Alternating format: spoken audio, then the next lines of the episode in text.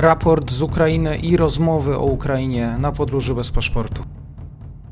Dzień dobry wszystkim słuchaczom. Dzisiaj mamy 110 dzień rosyjskiej inwazji na pełną skalę na Ukrainę. Powracamy z podsumowaniem 13 czerwca. Trwają zacięte walki o Siewierodonieck w obwodzie ługańskim, które siły rosyjskie próbują w całości zająć. Naczelny dowódca sił zbrojnych Ukrainy, Wałery Załużny, oświadczył, zaapelował, że do, po raz kolejny do władz Stanów Zjednoczonych o pomoc w jak najszybszym przekazaniu Ukrainie większej liczby systemów artyleryjskich kalibru 155 mm.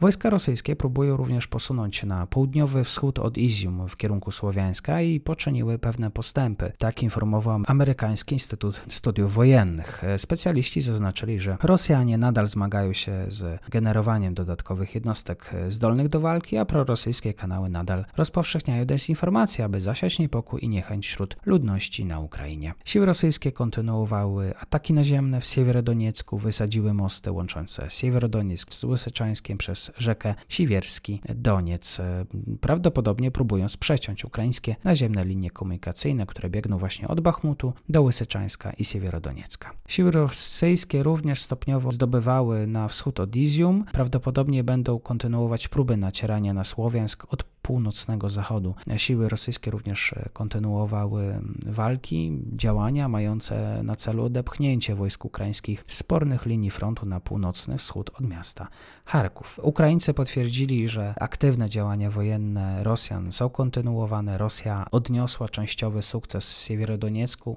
Głównym celem Rosji ma być właśnie podobno okrążenie tego miasta. Rosjanie zniszczyli, tak jak wspomniałem przed momentem, mosty na rzece Doniec, co zdaniem amerykańskich ekspertów było błędem, ponieważ dotychczas wojska rosyjskie miały problemy z przeprawami na tej rzece. Rosyjskie ostrzały spowodowały ogromny pożar w fabryce chemicznej e, w ukraińskim mieście Siewierodoniec, właśnie gdzie cały czas trwają walki. Serii Hadżalaj powiedział ukraińskiej telewizji, że sobotni pożar rozpoczął się po wycieku dziesiątek ton oleju z uszkodzonych grzejników w fabryce Azot. Podobno w zakładzie ukrywają się setki cywilów. Brytyjskie Ministerstwo Obrony przekazało, że rosyjskie operacje przeprawy przez rzeki będą właśnie jednym z kluczowych czynników decydujących o wyniku wojny na Ukrainie, bo wiele mostów siły ukraińskie zdołały zniszczyć przed wycofaniem się. Rosyjskie władze też na południu Ukrainy zapowiadają, że zaczęły rozdawać rosyjskie paszporty obywatelom dwóch miast Hersonia i Melitpola.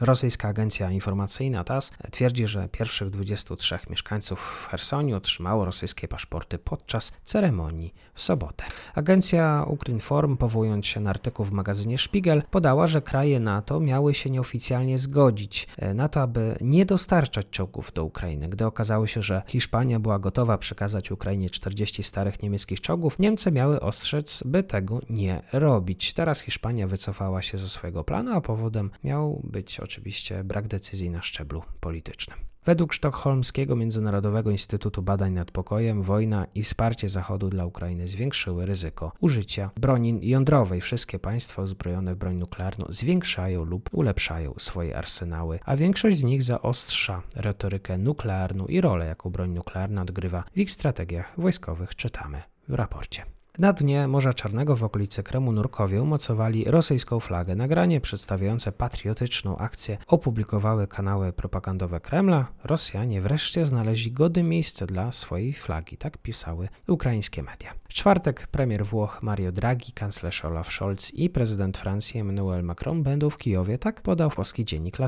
I na zakończenie wywiad obrony Ukrainy złożył w niedzielę życzenia Rosjanom z okazji obchodzonego przez nich Dnia Rosji. Drodzy bracia, szczęśliwego dnia wstydu i upokorzenia, napisali ironicznie Ukraińcy. We wpisie zaznaczono, że Rosjanie zbliżyli się do kolejnego majestatycznego dnia z nowymi osiągnięciami. Przez wiele lat waszą ideą narodową będzie wstyd i zubożenie, a także śmierć, zniszczenie i trupy. Tak wskazał ukraiński wywiad. Bardzo Wam dziękuję. Do usłyszenia.